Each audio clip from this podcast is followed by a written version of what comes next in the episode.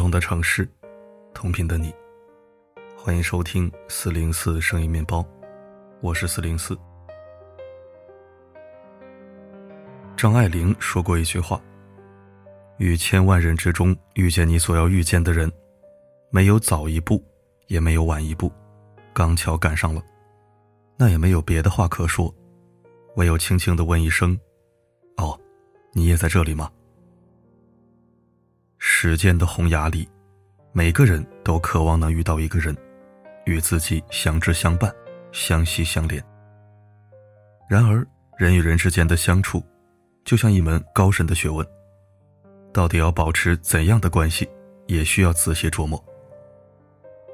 古人有云：“云应日而成霞，泉挂岩而成瀑，所托者意，而名义因之，此有道之所以可贵也。”最好的关系，亦当如此。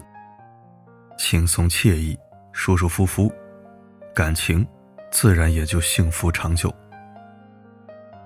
诗人王勃曾云：“海内存知己，天涯若比邻。”这一千古绝唱，揭示了友谊的真谛。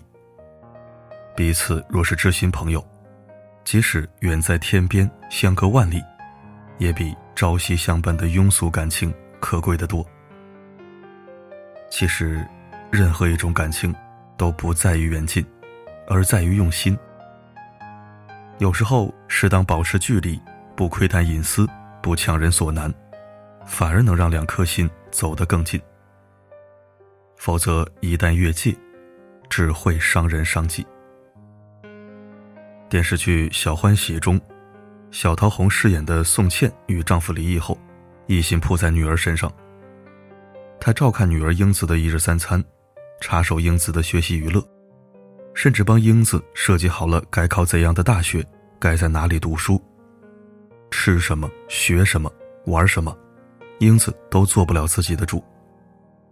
在这种密不透风的爱里，英子有了轻生的念头，甚至被确诊为重度抑郁。她绝望的吼道：“我只想离你远远的。”连血浓于水的母女，没有距离感都是一件恐怖的事情。友情和爱情更会如此。周国平曾说：“分寸感是成熟的爱的标志。”他懂得遵守人与人之间必要的距离。舒服温暖的关系，一定是不越界、不勉强的关系。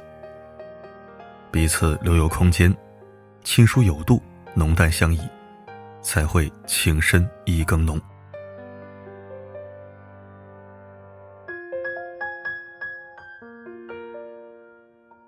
现实生活中，有多少人在一段关系中丢了自己？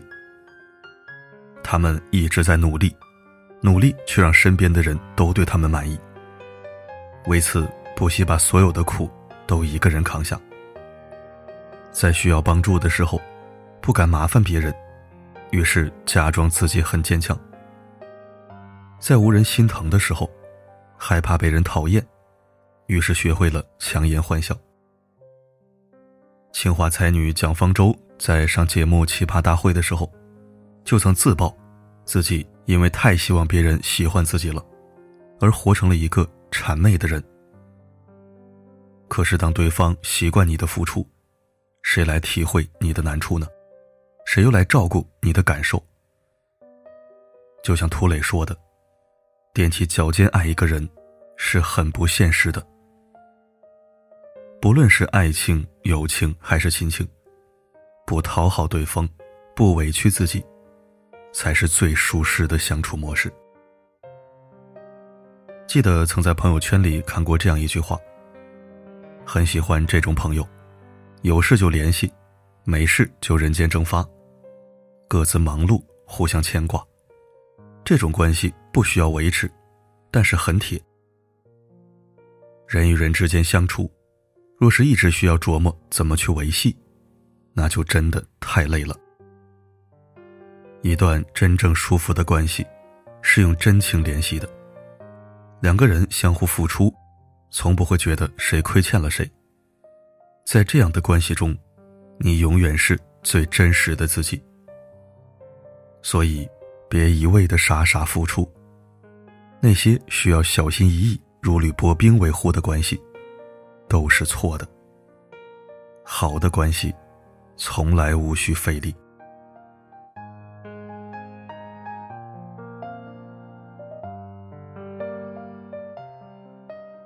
有人说，最好的关系是哪怕沉默也不尴尬。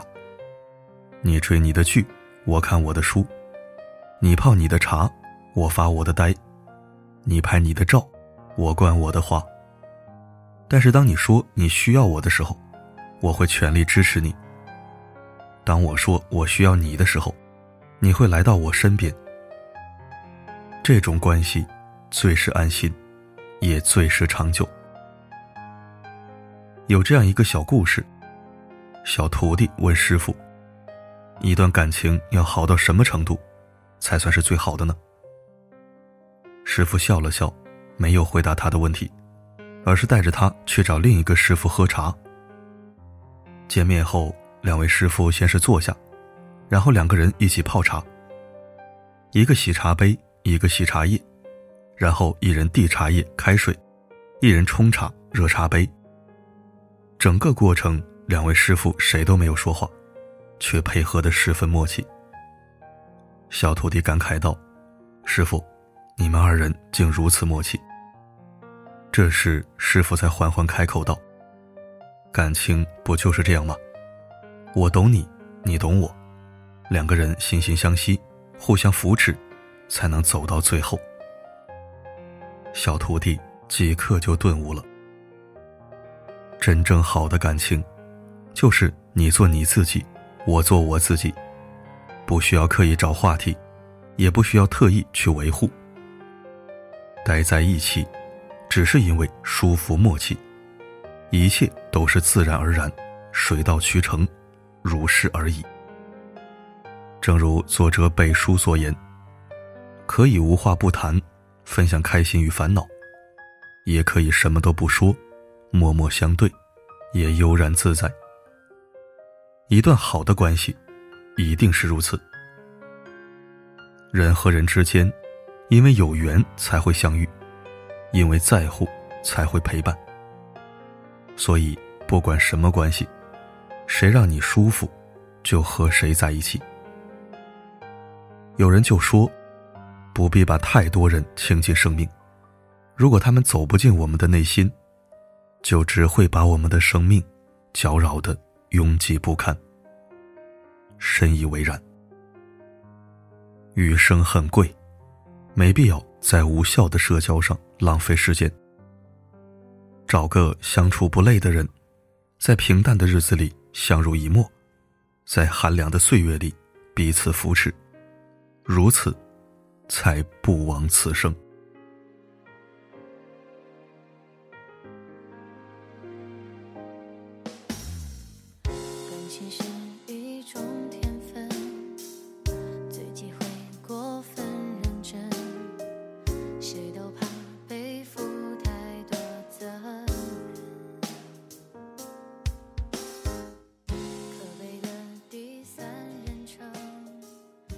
感谢收听。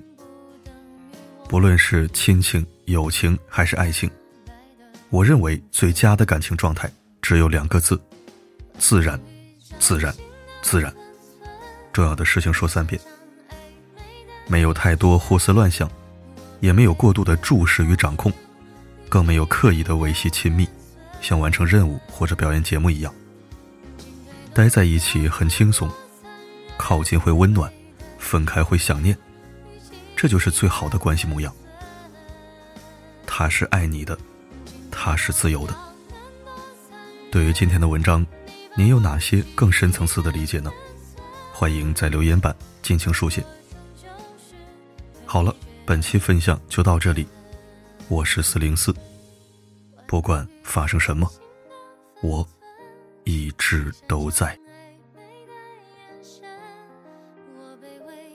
找寻语气里的温存。